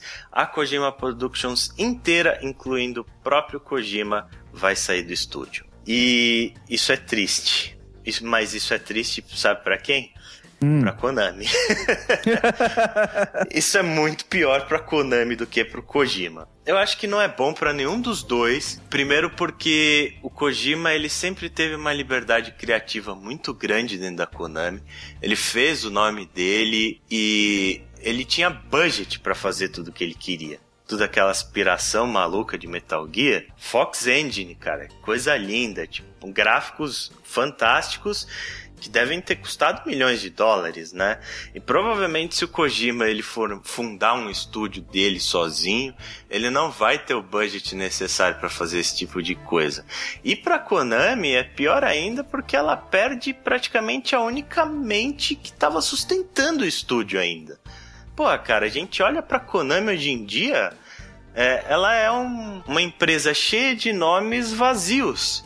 Né? Você pega, por exemplo, Castlevania. O que, que é Castlevania hoje em dia? Nada. Castlevania é, só um nome. Castlevania É, gente- virou nostalgia, né? Castlevania virou nostalgia. Que jogos a gente teve da série que saiu? A gente teve aquele Lords of Shadows 2, um jogo terrível. A gente tem um ou outro porte aí pra portáteis e coisas do gênero. Pro Evolution Soccer é uma outra franquia que tá em queda livre. E por aí vai, né, cara? A Konami hoje é um estúdio cheio de propriedades vazias e aparentemente Metal Gear vai ser mais uma delas. Metal Gear acho que é um dos jogos mais autorais que a gente tem hoje em dia. Metal Gear é o Kojima, cara. Você consegue imaginar Metal Gear sem o Kojima? É, cara, é complicado, né? Ele é, é icônico, né, velho? Existem até teorias na internet de que as fases que o Snake passa por cada jogo equivalem à, à fase que o Kojima tá passando na vida real, né? Porque ele fala que Tipo, ah, o Metal Gear 4, quando ele já tava velho e tal, era equivalente ao Kojima falando que não aguentava mais fazer Metal Gear, que ele queria se aposentar da série e tudo mais. E aí até os caras traçaram um paralelo desse The Phantom Pain aí, né, do, do Snake sem braço e tudo mais, do fudido, mas tendo que ir pra guerra, era o Kojima, tipo, não aguento mais fazer essa bosta, mas me obrigam a fazer Metal Gear, então eu vou fazer mais um. Indo para uma mas... teoria que eu li em algum lugar, o que não é absurda, o que a Konami pode estar tá fazendo é diminuindo o valor das, dos passivos dela, porque quer queira, quer não, o Kojima e algumas pessoas de equipe são caras de manter, o, o salário do Kojima não deve ser pequenininho. Ah, não. Fortuna. Sem dúvida. Então, ela pode estar tá diminuindo esses custos para fazer uma venda. Da própria, do próprio estúdio mesmo, da própria... A Konami inteira ser vendida, sei lá, para quem compraria a Konami, a Nintendo, a, a Sony. A Nintendo. Porra, cara, a Konami é uma marca valiosa, hein? Pelo Sim. tanto de IPs que eles têm, eles ainda são donos da franquia Metal Gear. Exatamente, Kojima... e diminuindo a, o passivo deles, diminuindo o preço da folha de funcionários, diminuindo alguns, algumas coisas, eles se tornam um asset muito mais passável, né? Seria um movimento muito plausível para quem está querendo vender a empresa e não manter a longevidade dela. Pô, isso seria não muito é. triste. É, Ou não, se as, se as franquias estão vazias, Exatamente. como você disse, pode ser um Breath of Life aí. Vamos lá então, vamos citar algumas das propriedades intelectuais da Konami. Silent Hill, a outra coisa que a gente não falou, né? Silent hum. Hills, o novo jogo que estava sendo desenvolvido pelo Kojima em parceria com o Guilherme Del Toro. Uhum. Como é que fica, né? Eles já é. falaram que a, a propriedade é da Konami, então, obviamente, o jogo vai ser passado para algum outro estúdio, etc. Mas não vai ter mais a mão do Kojima, né? É. Aí outras franquias, Contra, Suicoden, Bomberman, olha quantas coisas eles têm. E quantas olha... coisas estão engavetadas há um tempão, né? Uhum. É. Surgiu até um vídeo na internet esses dias falando para fazer doações para salvar as IPs que a Konami tá matando. Então acho que depois de todos esses indícios aí e mais as declarações da Konami que são bem padrão PR mesmo, aquela coisa de não, Kojima ainda é o nosso funcionário, ele está trabalhando em Metal Gear Solid 5, porém em nenhum momento eles afirmaram que o Kojima não vai sair da companhia. Então, por todo esse discurso e por tudo que vem acontecendo, eu não tenho mais dúvidas que, de que o Kojima vai de fato sair da Konami depois de Metal Gear 5. E o máximo que dá para fazer é desejar que ele se dê bem em uma nova empresa que ele seja contratado por um outro estúdio que dê valor pro trabalho dele, ou se não que ele se torne independente e seja feliz, né, cara? O mais importante de tudo, eu acho que é que o Kojima finalmente vai poder abandonar Metal Gear e fazer outras coisas que ele estava tantos anos já preso nessa franquia, preso ao próprio sucesso dele. E é isso, tudo de bom pro nosso querido Kojimão. Certeza que ele vai se dar bem em qualquer lugar que ele for. Debate! Então, mais uma edição do Outsite, mais um debate. Dessa vez a gente vai falar, sabe sobre o que? É, sabe aquele feijão que fica no pote de sorvete no seu congelador?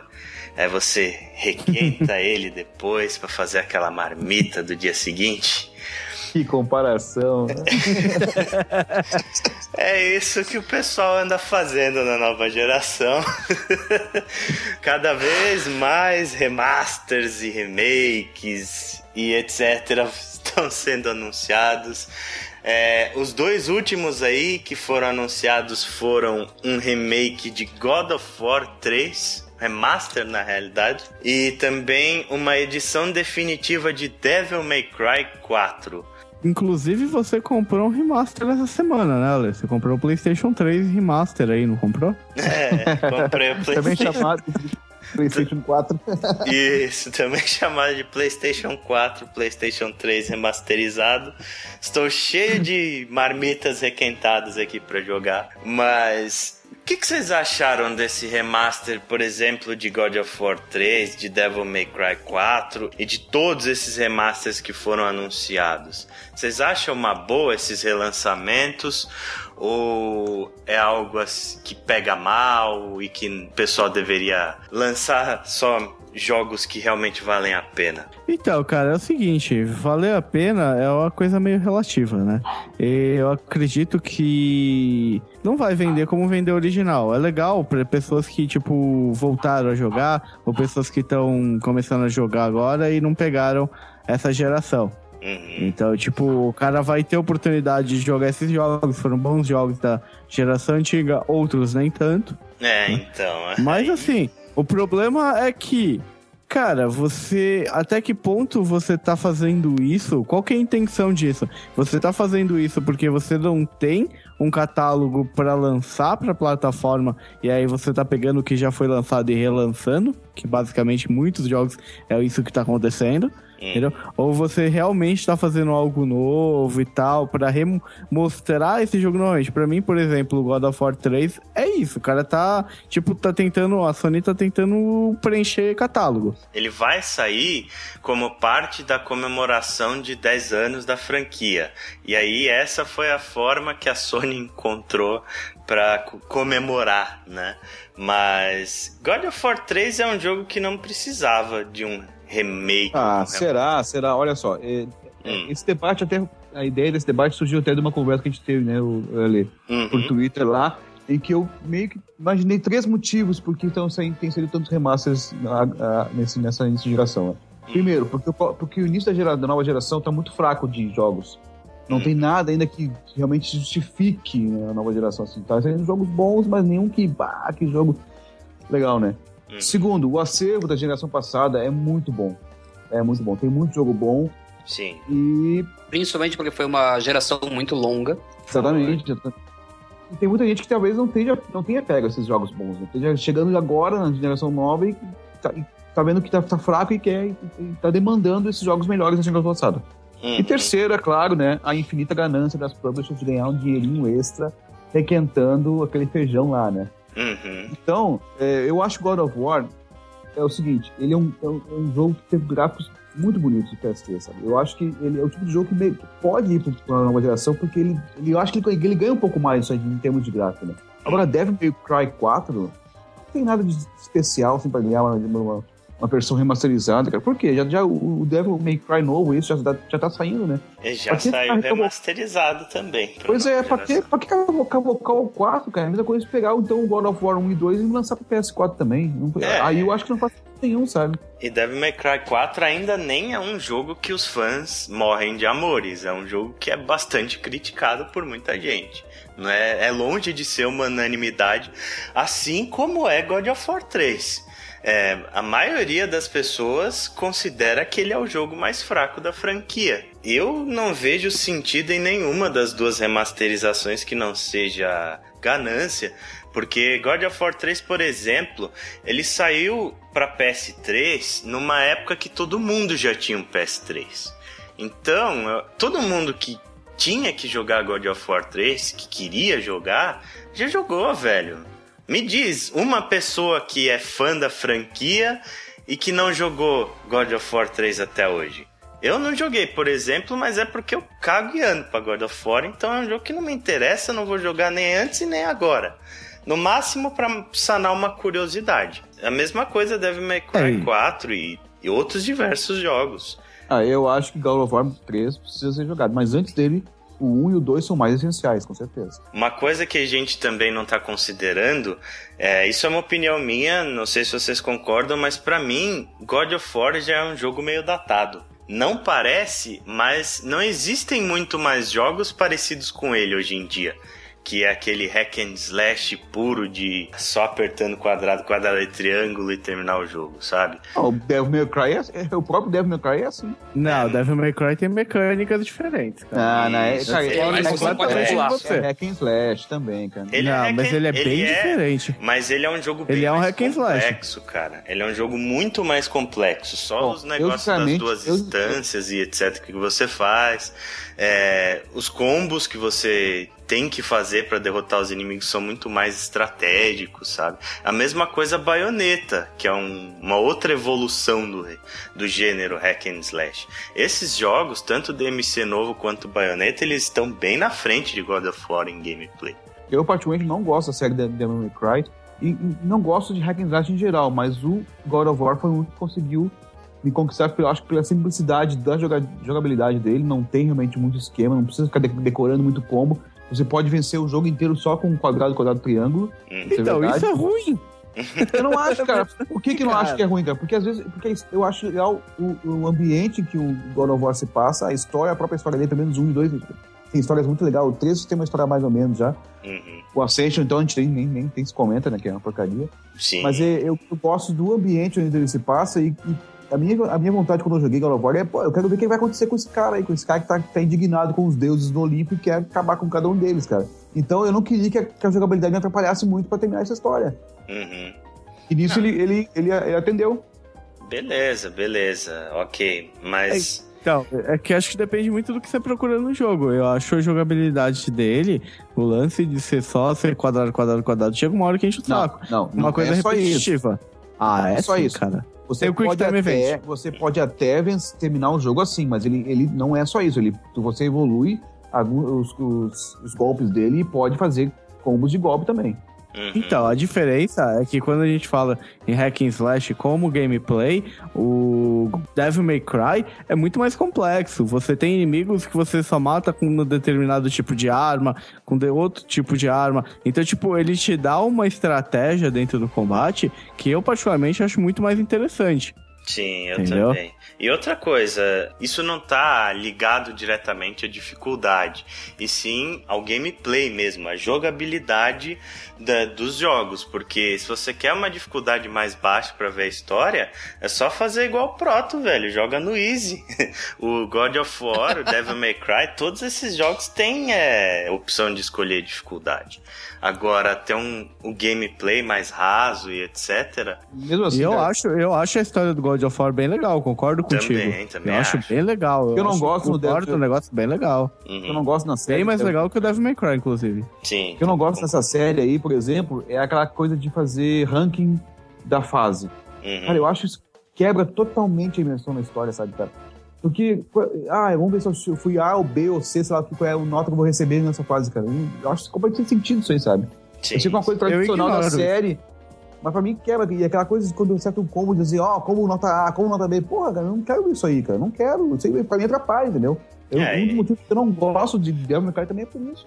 É, isso também é uma coisa que tá meio datada, mas que foi mantida no Devil May Cry É, Remake. Até hoje ainda tem no, no Resident Evil isso aí, né, cara? É, é, É, é coisa da coisa, capa mesmo. É, coisa da Capcom e coisa que os fãs meio que estão acostumados e que exigem, né? Se você mexer muito nisso, a fanbase do jogo vai ficar puta da cara. Eu acho que muito do remaster acontece por causa de uma coisa que a gente vê acontecer há algum tempo e meio que fica chateadinho, mas fala, ah, é a vida, que é a falta de compatibilidade retroativa, né? Se tivesse compatibilidade retroativa, o remake de God of War era inútil. Sim. Remake até de Final Fantasy VII era inútil. Salvem os puristas, eu sei, galera. Todo mundo quer ver aquilo em high def e tudo mais. Uhum. Eu também. Mas é, é meio inútil você fazer remaster da última geração. Uhum, uhum. Porque ela já Concordo. era muito bonita, ela já era muito legal. O que me deixa bem no meio da linha disso são os remasters portáteis que a Nintendo fez, né? É o Ocarina of Time e o Majora's Mask. Sim, Uhum. mas é aí a gente tá falando de jogos clássicos que são bem antigos e que até vale a pena revisitar para você conseguir resgatar aquilo e aquilo não se perder na história, né, cara? Porque a gente pega os, os HDs Collections que teve no PS3 e no 360, a gente não pode esquecer disso, também houveram, né? as HDs Collections na geração passada, mas eram de jogos que iam acabar se perdendo, sabe? Que já tinham sido lançados há muito tempo. Como, por exemplo, é, a saga God of War, lançou 1 e o 2. A gente teve os três Devil May Cry, a gente teve Silent Hill. é, apesar de que ficou uma bosta a versão HD, Shadow of Colossus e Ico, todos jogos bem clássicos, os melhores do catálogo de- do PS2. Agora, no PS4 a gente já teve The Unfinished Swan, Sleeping Dogs, já foi anunciado Darksiders 2, a gente já teve Tomb Raider, Borderlands, Saints Row e mais uma outra série de, de remasters e remakes. O número já é muito maior do que tudo que foi feito de remake na geração passada. Eu acho que antigamente era meio que um documento histórico, essas HDs Collections. Hoje em dia isso saiu fora do controle completamente. Tá, me diz uma coisa então. É, tu não, não comentaste, mas. Então The Last of Us também não precisava ter sido saído remasterizado, né? E, na minha opinião, Sim. não. Nem GTA Acho que não também. Nem- Até o espaço de tempo entre a versão, entre o lançamento e o remaster dele foi muito curto. é- aí que tá Dificilmente alguém não jogou. Isso. The Last of Us saiu muito no finalzinho dessa, da geração do PS3, cara. Eu acho que. Tudo bem, eu acabei jogando no, no PS3 mesmo. né? E, só vou jogar no PS4 quando tiver bem baratinho, até pra renovar. Mas eu acho que o que o Proto falou que é, é que faz mais sentido, cara. Só, eu- se houvesse um modo de jogar os jogos do PS3 no PS4, não haveria ter sentido ter, ter remaster. Do, do Last of Us não precisaria, porque apesar de ele ter ficado um pouquinho mais bonito no PS4, não é, não é uma coisa assim tão absurda. É, eu acho que nenhum desses remasters até agora é tão bonito a ponto de ser justificado um remaster. Especialmente de The Last of Us e GTA V, que são jogos que saíram há um ano atrás, cara. São jogos novos aí. É, salva aí, por exemplo, Resident Evil HD e tal, mas isso é uma outra questão porque o jogo só tinha saído para GameCube até hoje e todo mundo era maluco para jogar e etc. Sim, Aí saiu. Esse sim é um, é um remake legal, um remaster legal. Mas de resto, praticamente todos são bem desnecessários. O pessoal não deixa nem a, essa, essa nova geração sentir saudade de quem, quem já jogou, né? Poderia. Ah, espera uns dois, três, quatro anos, sei lá. Pô, bateu saudade de jogar Last of Us. Pá, pena que eu não tenho um PS4. E pá, aí saiu uma Game Master. Nem esse tempo de, dar, de sentir essa saudade os caras deixaram, sabe? Porque eu acho Sim. que um dos motivos que poderia justificar um remaster é, é ba- ah, pô, que saudade de jogar aquele jogo da geração passada. Pena que não tem na nova.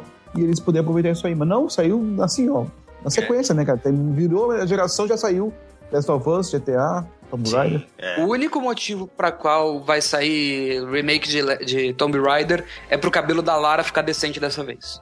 É, beleza. Então, já que a gente falou dos desnecessários, quais remakes que vocês gostariam de ver na nova geração? Ah, eu começo falando. pra mim é óbvio que a minha, meus top 2 lá da minha, da minha lista de melhores games ever tem, teria que ter uma, re- uma remasterização, né, cara? Que é o Bioshock, Uhum. um pelo menos, né? E Fallout 3, cara.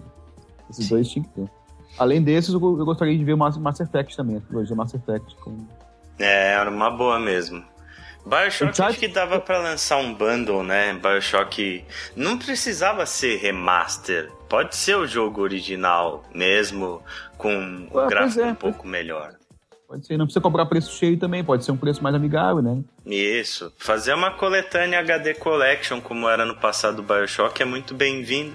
Uncharted, como você falou, também. É, Uncharted eu acho que nem precisa pedir, porque é quase certo que a Naughty Dog vai lançar uma Uncharted aí, Sim. remasterizado. É. Já lançou Last of Us, né? Por que, que não vai lançar a trilogia Uncharted? E você, Chico, quais que você gostaria de ver? Nenhum. Eu quero sequências. Não quero remake. tipo, é, cara, se você. É, por exemplo, eu acho que você. Por exemplo, Daniel, você fala. Tipo, você joga muito pelas histórias, certo? Pelo Certo. lore. Certo. Então, cara, eu, eu esperava muito mais de você, tipo, falar, puta, eu quero um, um Fallout novo. Não, não, eu quero um quero, Fallout tipo. novo. Então, mas é, eu não quero que eles percam tempo tentando fazer remake, tipo, de um jogo que eu já joguei, que eu já vi a história. Eu não vou jogar de novo. Os jogos que eu gostaria de remake são jogos. Eu gosto. Os jogos que eu gosto muito são jogos de história, são jogos que contam Mas, uma história. mas, Chico, olha Entendeu? só. é, Tipo, por exemplo, um jogo que talvez, vai, se for pra falar um, talvez Skyrim. Mas aí, mesmo assim, eu preferia um novo. Não, Eu preferia um Elder Scrolls 6, não tudo bem, online, né? Concordo contigo, mas Joga online fora. você não tem saudade de jogar uma história muito legal que você jogou e que, pá, eu gostaria de jogar de novo. Cara, eu tenho isso aí. Puta, Chrono Trigger. Ah, viu? Ó. Mas, tipo, cara, os caras não vão fazer remake Não, de Chrono. Trigger. Da mesma forma que eles não vão fazer com remake Não, de Final bem. Fantasy VII, cara. bem, mas É uma Fallout- Seria uma fortuna pra fazer um negócio desse. Mas Fallout 3 Entendeu? é um caso, cara, é um caso. Eu quero ver um Fallout novo, quero. Mas eu gosto bastante da história do Fallout 3. cara. Eu gostaria de ver ele com gráficos. Tipo, eu, eu, eu costumo dizer, cara, eu, eu queria ver o Fallout 3 com gráficos do Metro 2033, ou Metro Last Light, que é o, é o, é o jogo mais, assim, é, visualmente parecido com o que seria uh, Fallout, uma, uma resolução melhor, assim, cara. Então, eu gostaria É. de ver isso, cara. Mas realmente, Eu preferia o novo. prefiro um novo. Eu. Uncharted seria legal ser relançado. Só pra ter como documento histórico mesmo, né? E poder. Exatamente, acessar. esse é o ponto.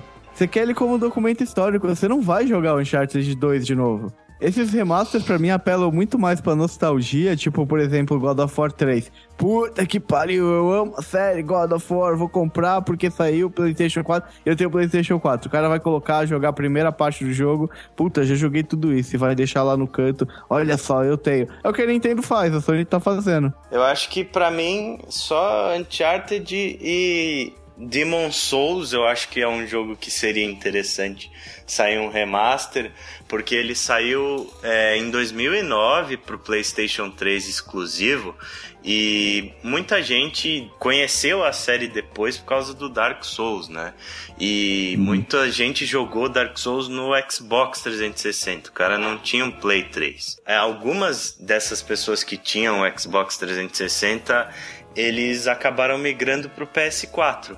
Então, se saísse uma versão do Demon Souls pro PS4, talvez seria uma oportunidade dessas pessoas que não jogaram poderem jogar. Mas daí já lança Dark Souls junto também, faz aquele pacotinho bonito, né? É. Não, tem alguns jogos que eu adoraria ver imitando o que já foi dito. Bioshock, eu adoraria ver refeito com uma engine e gráficos melhores. Pô, numa Un- Unreal 4, imagina só, cara. Vocês vão me chamar de idiota, mas um jogo que eu gostaria muito de ver refeito numa live da vida é Pipe Dream. Pipe Dream. Pipe Dream. Pipe É. Dream é um joguinho de ligar cano, cara. Um daqueles de puzzle Ah, eu você sei, perde a tarde inteira. Puta que pariu, eu adorava esses jogos. Esse jogo é muito bom e eu queria ver ele refeito com as mecânicas de hoje, com os bônus e as coisas visuais de hoje. No Super NES ele era bem feinho, 16 bits e tal. E o único que eu acho que eles deveriam refazer e a Nintendo tá pecando de não refazer é a droga do Pokémon Red. Ela já refez o Safira e não refez o Red. Poxa. Mas beleza. Então, você aí ouvinte, deixe aí nos comentários quais jogos que você gostaria de ver remasterizados ou não e qual a sua opinião sobre o assunto. Debate é pra gente discutir com todo mundo. Queremos os comentários de vocês. Pessoal, a gente recebeu um comentário muito interessante aqui pro na Play 21, o, o podcast sobre pirataria, né? Infelizmente eu não pude participar, mas tá muito legal. E é do Eduardo Souza. Ele fala assim: Olá pessoal, primeiramente parabéns pelo cast, ficou bacana a discussão. Eu ia fazer um post gigante a respeito, fui escrevendo mediante a audição, mas no fim, principalmente o Alê, chegou ao ponto de consciência que eu tenho hoje. Em primeiro lugar, limitação financeira não é justificativa para piratear. Afinal, para consumir qualquer coisa, você precisa do aparelho, que é infinitamente mais caro, que o conteúdo. TV, BD Player, cons console, PC, smartphone e tablet, né? Uhum. Ou seja, ele, ele tá, dizendo que realmente o pessoal que, que pirateia acaba comprando o aparelho, né? Mas depois não quer pagar pelo, que, pelo conteúdo dele, né?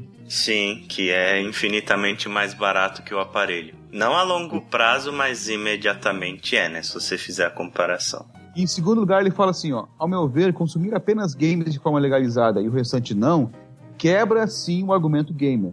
Não dá para ficar no meio termo, uma suposta meia moral correta, meia consciência certinha. Da mesma forma que o programador merece receber pelo trabalho, o engenheiro de som de um estúdio merece também, assim como o ator ou a atriz, para não falar toda a monstruosa equipe que há por trás das câmeras de um filme. É, eu acho bem legal esse ponto aí que ele citou. Provavelmente ele está falando a respeito do comentário que o Evandro fez no começo do podcast, que ele falou que você tinha que suportar a indústria que você gostava, né? Aí é, ele deu o exemplo e tal do Windows pirata, mas comprar o jogo original e etc. Eu concordo com o Eduardo, eu acho que não se tem que piratear nada. Eu acho que todo mundo de fato merece receber pelo seu trabalho seja ele o cara que fez o jogo, seja ele o músico que compôs é, um disco, seja ele o cara que dirigiu um filme. Mas eu acho que o que o Evandro quis dizer, aí eu não sei também, mas é que deve-se começar por algum lugar. Né? Para quem pirateia tudo, muitas vezes você começar a comprar jogos originais pode ser uma porta de entrada para você querer todo o resto original. Eu acho que isso foi inclusive o que aconteceu comigo, porque eu comecei comprando jogos originais, aí depois eu olhei para aquelas minhas MP3 e falei, pô, eu podia ter os discos originais também, né? Aí comecei a comprar alguns álbuns na iTunes Store, aí depois olhei pro meu Windows, falei, pô, eu podia ter um sistema operacional original também, né? Aí eu peguei. Aí você foi lá e comprou o Mac. Aí eu fui lá comprei o Mac, que é de graça o sistema operacional. Mas eu acho que, apesar de ser errado também, eu acho que começar por games já é alguma coisa e isso depois pode, pode gerar consciência para você parar de piratear tudo o resto. Pois é, e o Eduardo termina então falando que faz um bom tempo que eliminei completamente a pirataria da minha vida. PC, uso Ubuntu, até poder comprar um desk gamer com Windows original. Músicas, CDs originais e aplicativos de streaming e filmes e séries Netflix. Claro, estou mega atrasado com várias coisas que gostaria de consumir, mas uma vez que se cria consciência de que o meu entretenimento está desmerecendo o trabalho de alguém, eu pessoalmente não consigo mais usufruir daquilo. Well, é isso, abraço a todos. Valeu, Eduardo. Valeu. Música! Então, para fechar mais uma edição do Outsite, ao invés de pegar uma música original dessa vez, é, escolhi um remix da biblioteca do OC Remix, famoso site que é praticamente uma biblioteca para podcasters. Todo mundo que faz podcast de games pega a trilha sonora de lá. O remix é da faixa Nameless Song, da trilha sonora de Dark Souls. E o cara que fez essa mixagem se chama Alex Rowe e ele atende pela alcunha de Rotaka. O nome da faixa dele é I Had a Name e eu achei simplesmente espetacular essa versão. A música original já é linda e ele fez uma versão toda com base em piano e orquestra. Ficou um trabalho espetacular. Então a gente encerra o terceiro outsite com essa pérola. Ficamos por aqui. Um abraço para todo mundo e até a próxima. Falou, galera. Até mais, pessoal. Falou.